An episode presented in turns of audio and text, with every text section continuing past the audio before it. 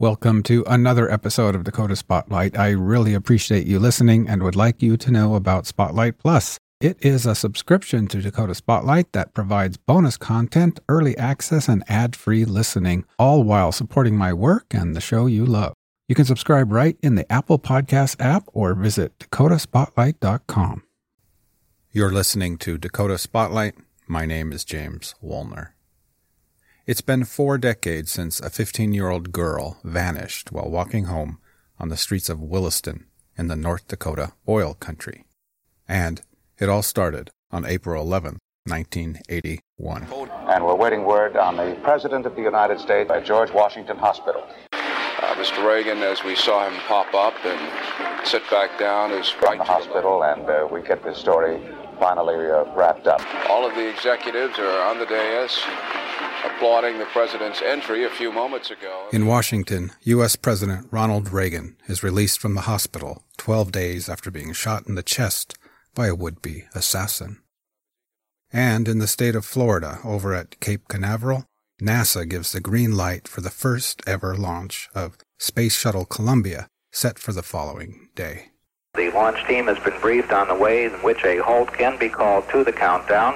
The launch events are being controlled by the ground launch sequencer now that has been initiated. Elsewhere in the United States, it's business as usual on this Saturday. In the upper Midwest, Mother Nature is hinting here and there that she just might follow through on her pledge, her promise of the actual manifestation of an actual springtime. All across this region, Northerners pack up the family car and head to the local shops and hardware stores where parents inspect garden hoses and potting soil and the kids are drawn to Easter basket aisles where they fondle bags of pink bunnies, yellow chicks, and chocolate eggs wrapped in colored foil. Third, there's a pitch swung on, fly ball center field, easy out.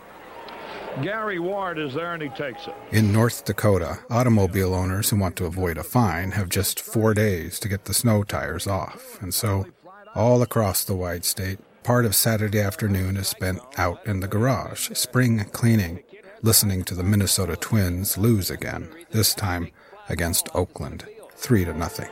So there's one away.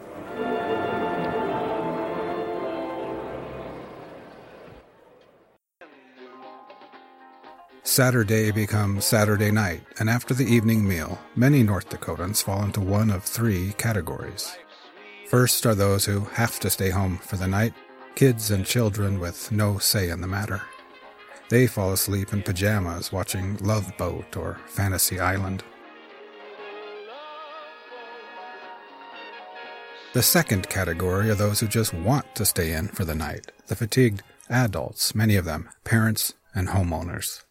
These North Dakotans sit up late and play cards or watch Chevy Chase hosting Saturday Night Live. Some just go to bed while others nod off on the couch, only to wake up with a jolt again and cast a panicked look at the clock. Pleasant tomorrow. Their day is not quite done yet because they are the parents and occasional chauffeurs of the third category teenagers who have no desire at all to stay home on a Saturday night in April. Of course, on April 11, 1981, the Saturday night options for teenagers are slim. Some go to the movies. Others ask a parent to drive them to the indoor roller skating rink. On this night, one such roller skating rink is Wheel a While, just outside of the town of Williston, North Dakota.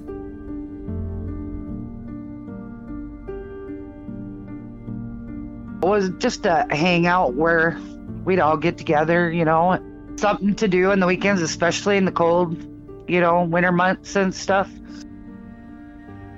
This is Sandee Evanson. In 1981, she was Sandee Schubert. On the evening of April 11, 1981, Sandee was just 16 years of age when she went roller skating with some of her friends at Wheel a While in Williston. The skating rink was a favorite hangout for Sandee and her friends we were like so hooked that yep i saved all my money and i think my first pair of skates were like $120 which was a lot of money back then At the wheel a while, the teenagers of Williston could get out of their homes and yet stay out of the cold and, for the most part, out of trouble. They socialized, bought popcorn and candy at the concession stand, and skated to pop music beneath the giant disco ball. They would, you know, turn the lights down sometimes and have the strobe lights and the mirror ball and yeah, there were boys there. There was ones that I had a crush on.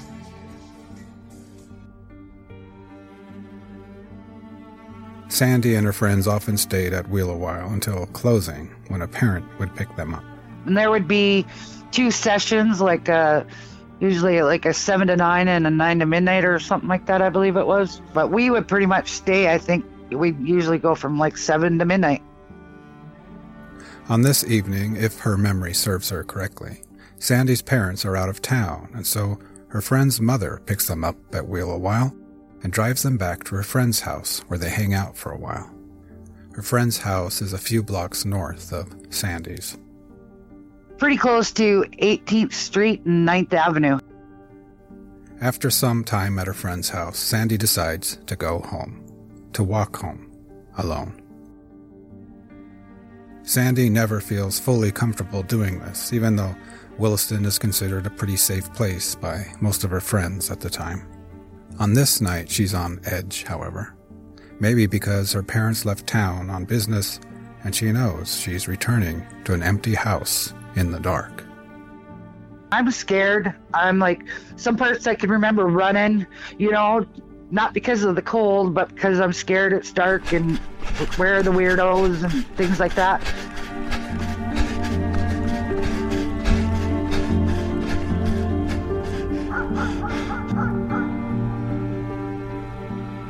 Sandee arrives at home and is greeted by nothing but an empty house. Still feeling cold and out of sorts, she takes one look at her own bed and then heads to her parents' bedroom. Maybe she'll feel a little safer if she sleeps in mom and dad's empty bed. And I get the covers all wrapped around me, and I had just drifted off.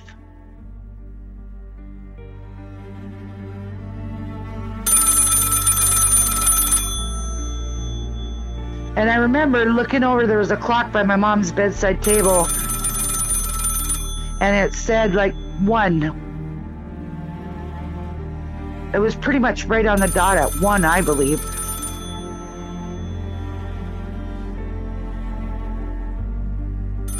And I was like, who's calling at one?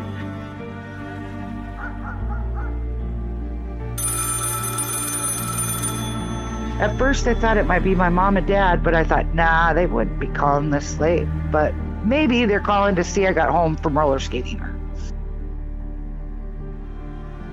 I remember thinking, though, this probably isn't a good phone call. Nobody calls at that time of night, you know, for something good.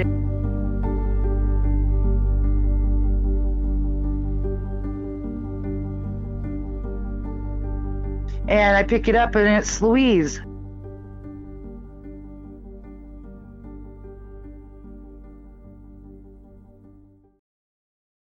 Hello, dear listener. This is James, host of Dakota Spotlight, inviting you to subscribe to Spotlight Plus. For as little as $5 per month, you will get the warm feeling of supporting the show and also unlock access to bonus episodes, get the episodes early, and listen ad free. That's right, no more ads. Apple users can subscribe to Spotlight Plus Standard right in the Apple Podcasts app. If you want to dive deeper and get even more exclusive benefits, subscribe to Spotlight Plus Premium or Spotlight Plus Ultimate. Go to dakotaspotlight.com for more details. Louise is Louise Cotton, a parent, the mother of 15 year old Barbara Cotton, Sandee's childhood friend. But Sandee and Barbara don't hang out together anymore. You know, and so Louise knew that she probably wouldn't be hanging with me. And I thought, that's weird. She's calling to ask. And I said, no, I haven't seen her. And truth be told, nobody has admitted to seeing Barbara Cotton since that night. She didn't come home or call the next day or the next year or ever again. Some seem to think she just ran away. Ran away without her savings, without her eyeglasses, without any clothes, without taking anything with her. April of 2021 marks 40 years since Barbara Cotton vanished in Williston, North Dakota. What happened to Barbara Cotton? I would go to the movies with friends all the time and walk through that park. I'm standing at the corner of Main Street. Did you see Fourth anything unusual that night, or you know? Dakota, across the street.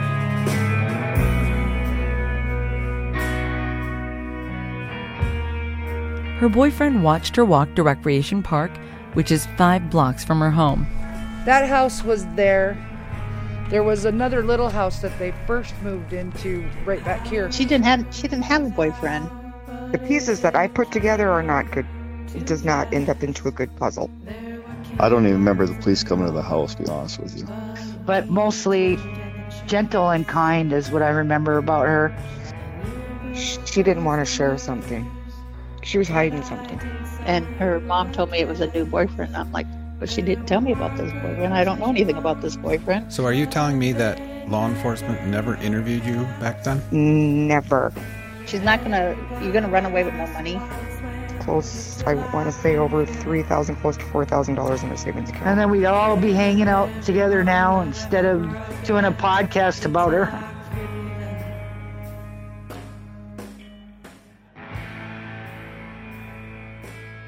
According to the North Dakota Attorney General's website, Barbara Cotton's case is open and ongoing.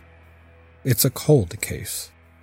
The full description on the website states, quote, During the evening of April 11, 1981, 15-year-old Barbara Louise Cotton disappeared in Williston, North Dakota, period, unquote. That's all the Attorney General's website says, as if maybe sending a fair warning to any would-be detective, suggesting this case is starving itself to death slowly. Proceed with caution. Cap your expectations or dreams of finding out what really happened to Barbara Cotton. Or maybe I'm just reading too much into it. Anyway, I recently ignored this potential warning and headed to Williston with my camera and audio recorder. My first stop in Williston would be the corner of 4th Street and Main. I'm standing at the corner of Main Street and 4th in Williston, North Dakota, across the street from the Plainsman Building, which is the location where.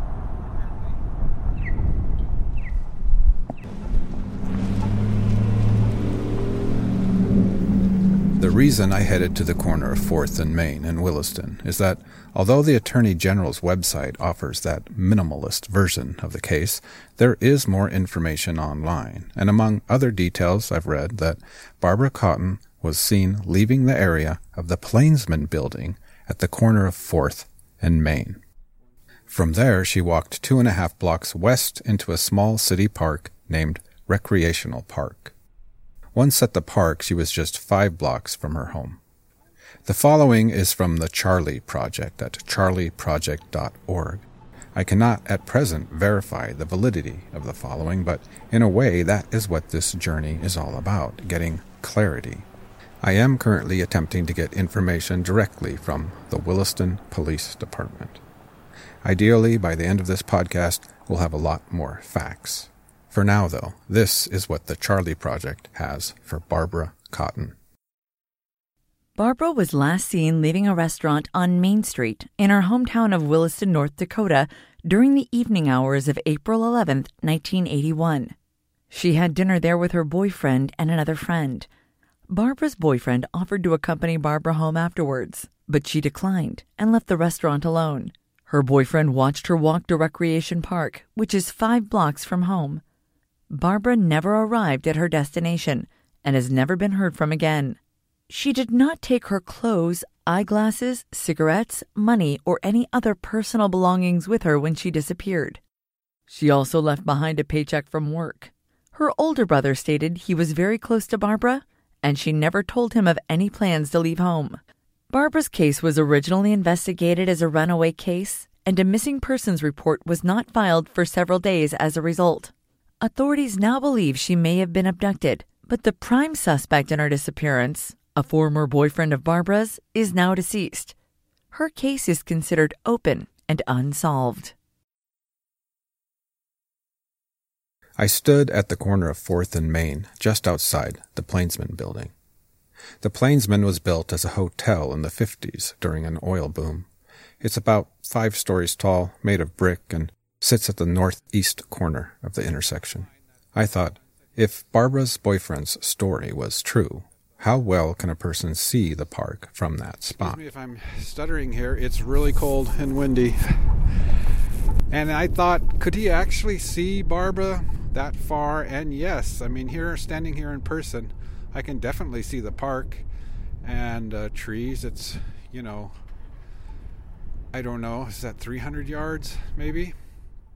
As it turns out, you can see the park pretty well. The distance is 310 yards, 284 meters.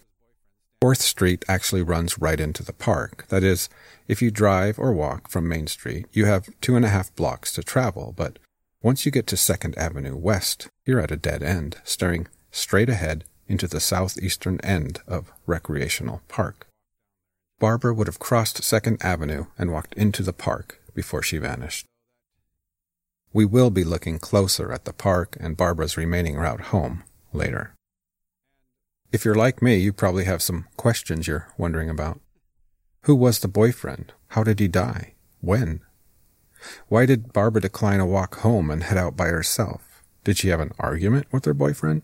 And who was the third person at dinner that night? As you'll see, there is confusion about this. Another question I have is where did Barbara, her boyfriend, and the third person eat dinner? I assumed it was at the Plainsman building, but now I'm not so sure. I can tell you something about one of these questions, though. Sandee Evanson and others have told me that it was not out of character for Barbara to want to walk home alone. In fact, they remember her doing the same thing with them. She didn't need an escort. She felt more than comfortable walking alone. Hopefully, by the end of this podcast, we will answer all of these questions and more.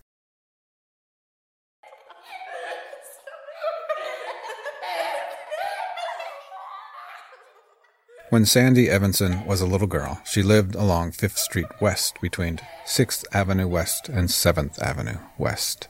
And just like in many communities, the houses on one city block shared a common alleyway behind the houses. One day, a new family moved into a home across the alley from Sandee. It was the Cotton family. Louise Cotton, a single mother, divorced from her husband, moved in with three of her kids a son, Kent, a daughter, Barbara, and the youngest, another daughter named Kathy. Here, about like there was a parking spot a little bit longer than this, and right on the other side of it was Barb's house. Oh, and oh, yeah. And then there was a kind of a duplex thing in front. That house was there. There was another little house that they first moved into right back here. Then this used to be a big, huge courtyard where we all played. Okay. Yeah, it's kind of a. Typical... And I believe it was my mom let me know that there were some new little girls in the neighborhood. And I think it was her idea go out and meet them and take your Barbies that'll break the, you know, the ice. And so that was our first play date that I remember. And we were fast friends from that moment on. Sandee was a year older than Barbara in school, but they soon became best buddies.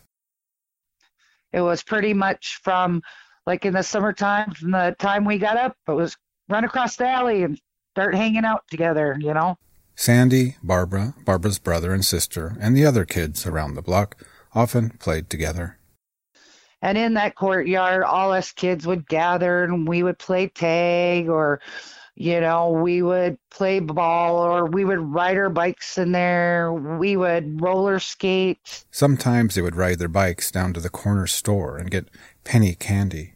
They also gave skateboarding a try. And then we'd get hung up on a rock and go flying or something like that. Like other kids all over the country, Sandee and Barbara and the others made up a cluster of kids thrown together by pure geography. They were just the kids on the block. Oh, yeah, it was like we were a gang, you know, because we were all so close in age. And then there was a couple of kids that lived across the street and up and down the block and and the other kids in the neighborhood and sometimes we would play all together in that courtyard or whatever but kent kathy and barb and i were pretty much a fixture especially in the summer you know we would be all together all summer long the Charlie Project also has this to say about Barbara at the time of her disappearance. Missing since 4 11 81. Classification Endangered Missing. Sex Female. Race White. Date of birth 11 10 65. Age 15 years old. Height and weight 5 foot 2, 100 pounds, or 157 centimeters, 45 kilos. Clothing a blouse, jeans, loafers. Distinguishing characteristics Caucasian female, brown hair, hazel eyes.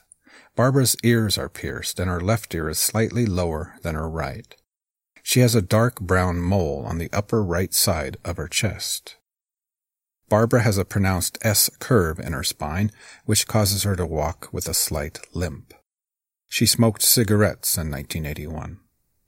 Barbara wears eyeglasses but left hers behind when she disappeared. Her teeth were in excellent condition. She was a very great and loyal friend. I can't remember ever having really, if we had argument, it must never have lasted very long because I don't remember ever being mad at her or her being mad at me.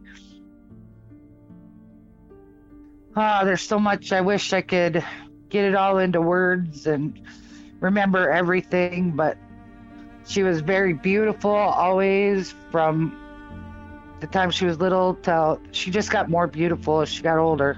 Uh, I'll read you something that I wrote down, you know, before you called. I was just like, I want to get this right so much for her.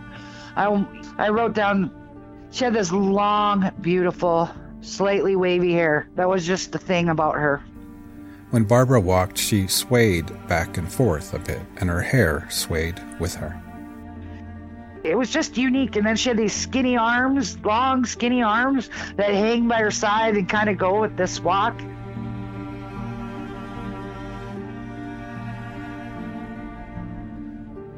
But mostly gentle and kind is what I remember about her. I never remember I don't. I'm sure there had to have been one between us after all those years, uh, like where we got in an argument or a fight, you know, as kids do, and then get back together or whatever. But I don't remember one. I always remember being good to me and like we were besties. As close as they were, Barbara Cotton did not share a whole lot of internal, personal stuff with her friend, Sandee. But at the same time, I never saw her depressed or sad where I would have asked her, like, what's bothering you or anything. It's like once they had moved in across, they started a whole new life, and she just really seemed to flourish in that.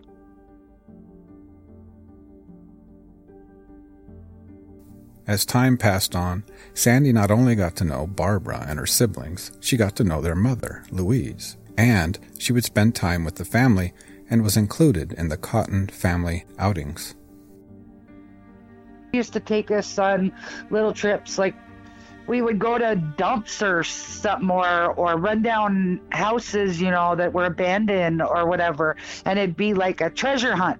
And we come back with all this dumb stuff that you really wouldn't need, you know, but it'd just be a fun outing.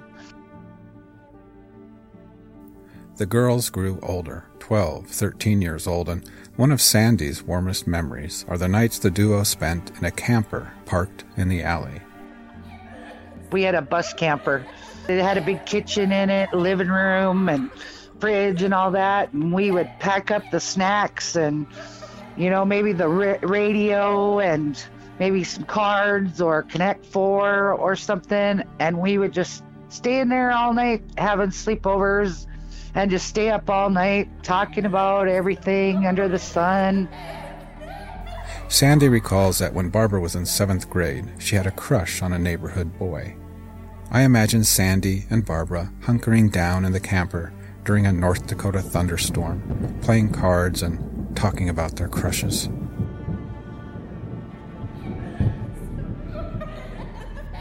And so he like had more freedom than we did, and we always just go, I wonder if he's out in the neighborhood riding around on his bike, you know, and things like that.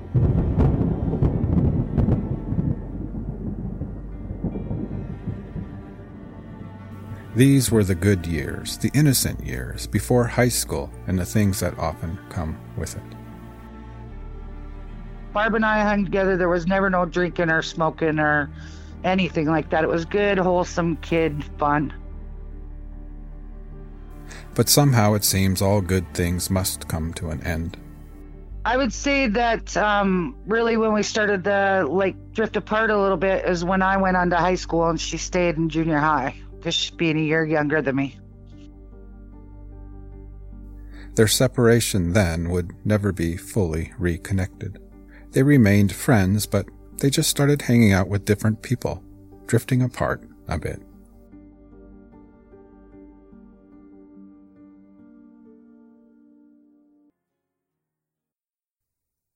Sandee Evanson does not believe that her childhood friend, Barbara, just ran away one night 40 years ago.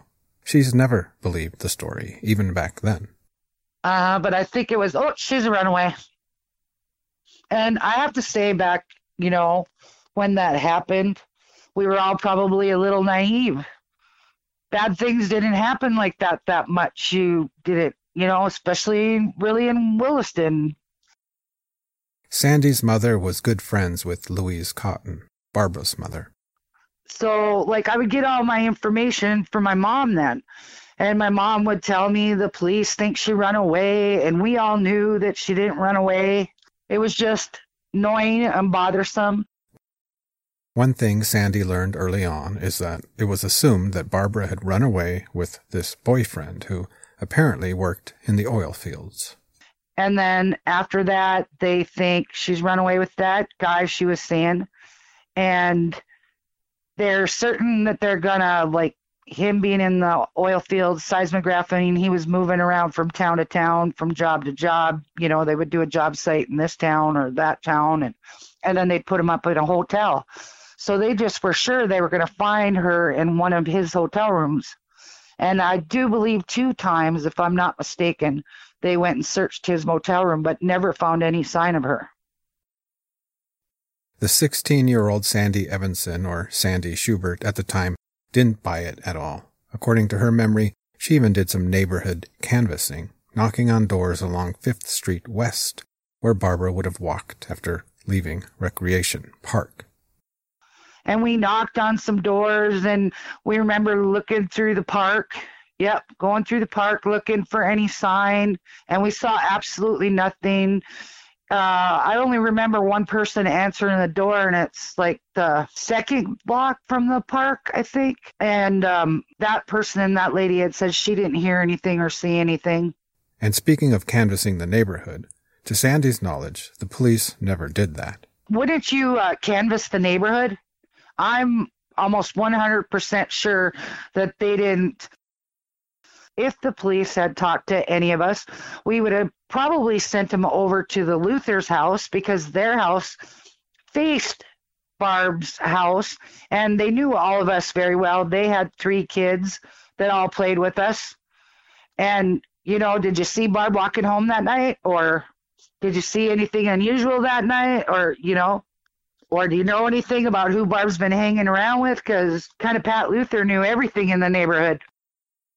Of course, it's possible the police did canvass the neighborhood.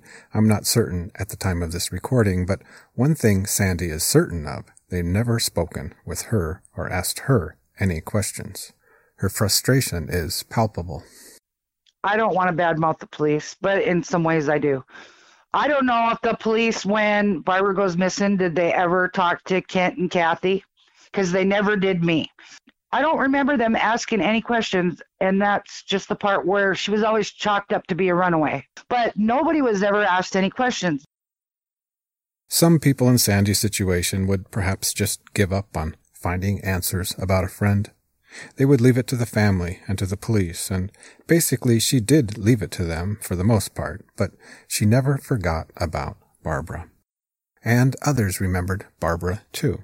Almost 14 years after she disappeared, In January of 1995, a reporter for the newspaper The Bismarck Tribune published an article about Barbara after speaking with Barbara's mother, Louise, her younger sister, Kathy, and others. According to the article, the last time the Cotton family had received any leads had been nine years earlier.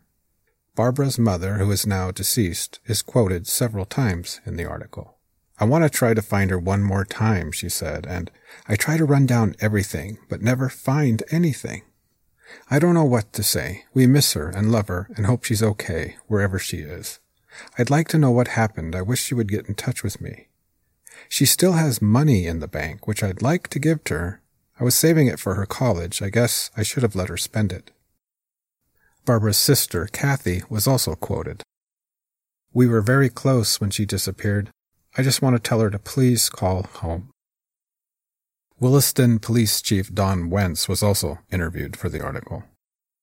He noted that Barbara left without her glasses and a paycheck from work. Quote, Those aren't the actions of a runaway. He was also quoted as saying, At the time, we had posters out and her picture on milk cartons, etc. We checked out all leads. That was in 1995. Fast forward now 16 years to the year 2011, 30 years since Barbara vanished. Sandee Evanson is not done looking, and with renewed energy, she has an idea and a smidgen of hope. 30 years down the road, I'm working for the Williston Herald. The Williston Herald is the newspaper in town. Sandee worked in the circulation department. And I'm like talking to my boss and going, you know, I wonder if the Herald be interested in doing a story. And I started telling him about my friend. And he's like, Sandee, put everything down that you can remember, you know, on paper, and I'll give it to the editor. And so she did. She sits down and writes four pages in longhand of her memories about Barbara's disappearance. Yep. As a matter of fact, I still have the notes that I gave to the editor. The Herald did run a story on April 1st, 2011. You may recall that I said that I'd read here and there that when Barbara Cotton had dinner with her boyfriend, a third person was also present. The article in the Williston Herald, which seems to be based off of Sandee Evanson's four pages of notes, identifies the third person by name. According to the article, the third person was Louise Cotton, Barbara's mother. If this is true, then, before she disappeared, Barbara had dinner with her boyfriend and her mother and therefore Louise Cotton was one of the last people to see her daughter. This part gets confusing and is potentially important. Sandee sent me her notes, the same notes she gave the editor of the Williston Herald ten years ago, and which seems to be the basis or main source of that article. The following is from Sandee's notes. By the way, Sandee is uncertain today if this information came directly from Louise Cotton or if Louise told Sandee's mother, who told her. Louise said that Barbara and her boyfriend had dinner with her at the old Cakes and Cones restaurant. Having a wonderful time after some problems with Barb dating at her age, they separated on good terms. Barb left with her boyfriend and Louise returned home. After Barb never came home, she got in touch with the boyfriend. He said that he offered to walk Barbara home and she refused, saying she'd be fine.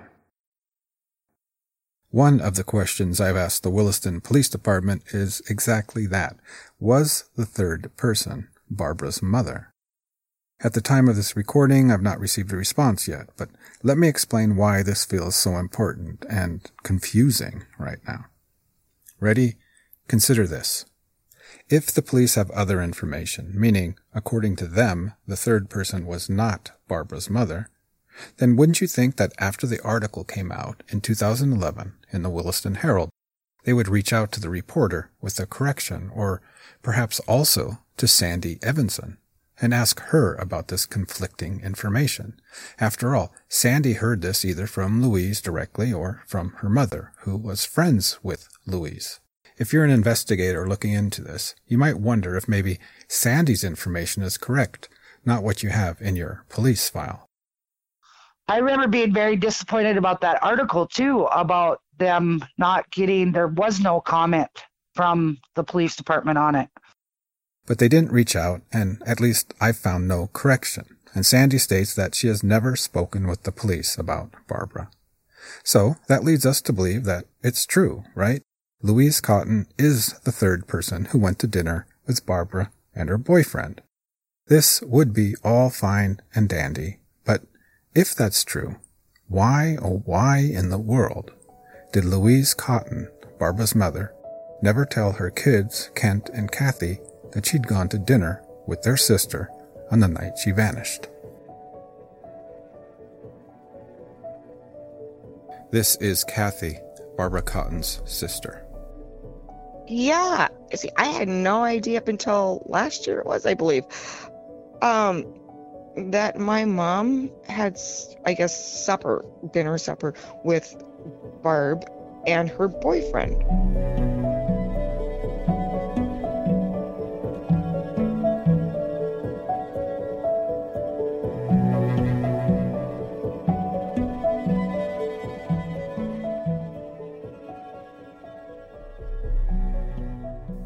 Barbara's brother, Kent Cotton, has also spoken with me about this. He doesn't remember hearing that his mother went to dinner with Barbara that night either. How is this possible? Did Mrs. Cotton meet up with Barbara and her boyfriend and then not tell her other kids about it for decades? Did she never say, I remember the last time I saw Barb, and then elaborate when and where and if she thought Barbara was acting normal or differently? Or did Mrs. Cotton tell her kids and they both forgot? Or is that story about Mrs. Cotton seeing Barbara and her boyfriend in town that night simply not true? We will be hearing more from Barbara's siblings later on. We will also visit the park where Barbara was reportedly last seen. We'll be looking closer at the five city blocks of streets and homes between the park and the Cotton residence. We'll look closer at Barbara's personal life and ask was she a candidate for being a runaway? We'll also talk about abductions and look closer at Barbara's boyfriend.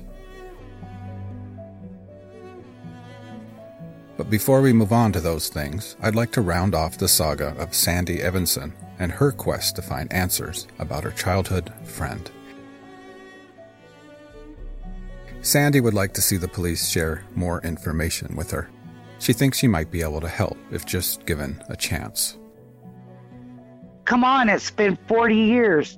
Can you tell us if you ever, like, like did Louise say that they, they went out to eat, or is this something that maybe was made up by Louise later on, or does this story about them, you know, them going out to eat and then Barb going back with her boyfriend that night? All I have is hearsay to go on that for my Louise telling my mom and my mom telling me. And Sandee doubts that the person or persons responsible for Barbara's disappearance are still alive, but she'd still like answers, would still like to see the case moving forward. Sandee stays creative and optimistic, looking for clues and witnesses. Witnesses who have aged 40 years since that night. It's not like you're going to prosecute him but maybe like some of these memories coming up about this boyfriend did they really eat at cakes and cones? Is that what louise said? Or is that just something i misremember or that was miscommunicated or you know or those kinds of things? And maybe that'll spark a memory of somebody that worked at cakes and cones or you know what i mean? Something tells me Sandee evanson will never give up Sandee Evanson, who knocked on doors and asked questions after Barbara vanished without a trace. Sandee, who sent four pages of notes to the editor of the Williston Herald. Sandee, who used to hunker down with Barbara Cotton in a family camper, and together listen to music and talk about all of the adventures that were still yet to come.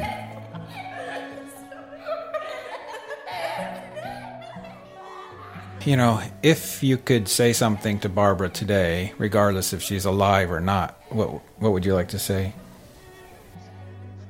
I miss her. I'm sorry that I didn't do more back then, that I didn't call the police department. My dad was an ex cop. Why didn't I go to him more and go, Dad, let's go down there and talk to him. They haven't talked to any of us, but I didn't understand how investigation worked, you know, at that age. And I feel guilty that we didn't do enough early on. And I feel terrible that this happened to her. And that she should have had the chance to live and live a good life and have kids and get married and and then we'd all be hanging out together now instead of doing a podcast about her. Very recently, Sandee got excited. There was brand new hope, a new path forward, and an opportunity to help police find answers in any way she could. In 2020, the National Center for Missing and Exploited Children came to Williston to review Barbara's case. And suddenly, Sandee got a call and a voicemail from a detective at the Williston Police Department. And I don't have my phone on me when I'm at work or whenever she called me. I'm away from my phone a lot. And so I didn't I didn't get her phone call right away. And I literally called her back. It had to been over two weeks, at least four to five times, going, I missed your call. Here's when I'm going to be available. If you want to talk to me, I'll set aside from two to five o'clock on Tuesday, or you know that kind of thing. Never, ever, ever once got a return phone call from her.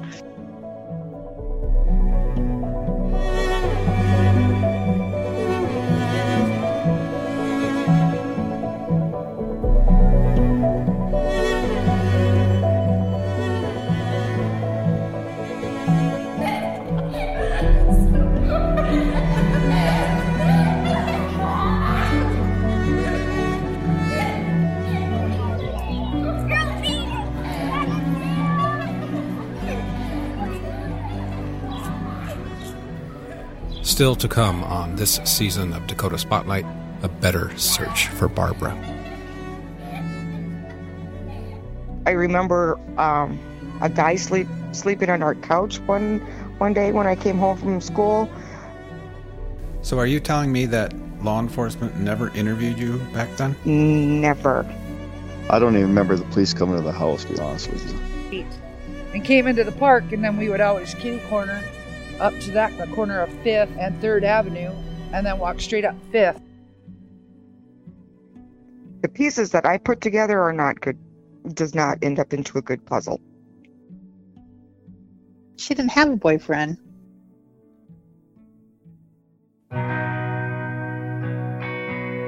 Dakota Spotlight is a production of Forum Communications, researched, written, recorded, and edited by me, James Wolner. This season is dedicated to my daughters and to all daughters everywhere.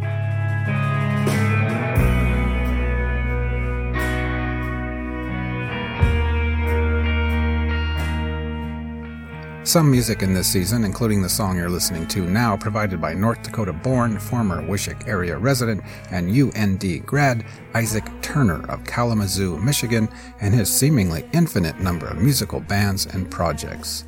This band is named Wowza in Kalamazoo. We also heard a little from his bands Out and the Hollis Group.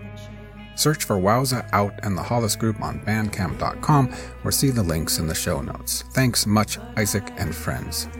To learn more about missing kids, check out the National Center for Missing and Exploited Children at missingkids.org. To contact me, shoot me an email at dakotaspotlight at gmail.com. If you're loving this season, please tell your friends in real life and on social media and give me a review and a rating on Apple Podcasts. And why not come and join us at the Dakota Spotlight Facebook group? Thank you so much for listening to this episode of Season 5 A Better Search for Barbara. Be safe, stay warm, and see you next time.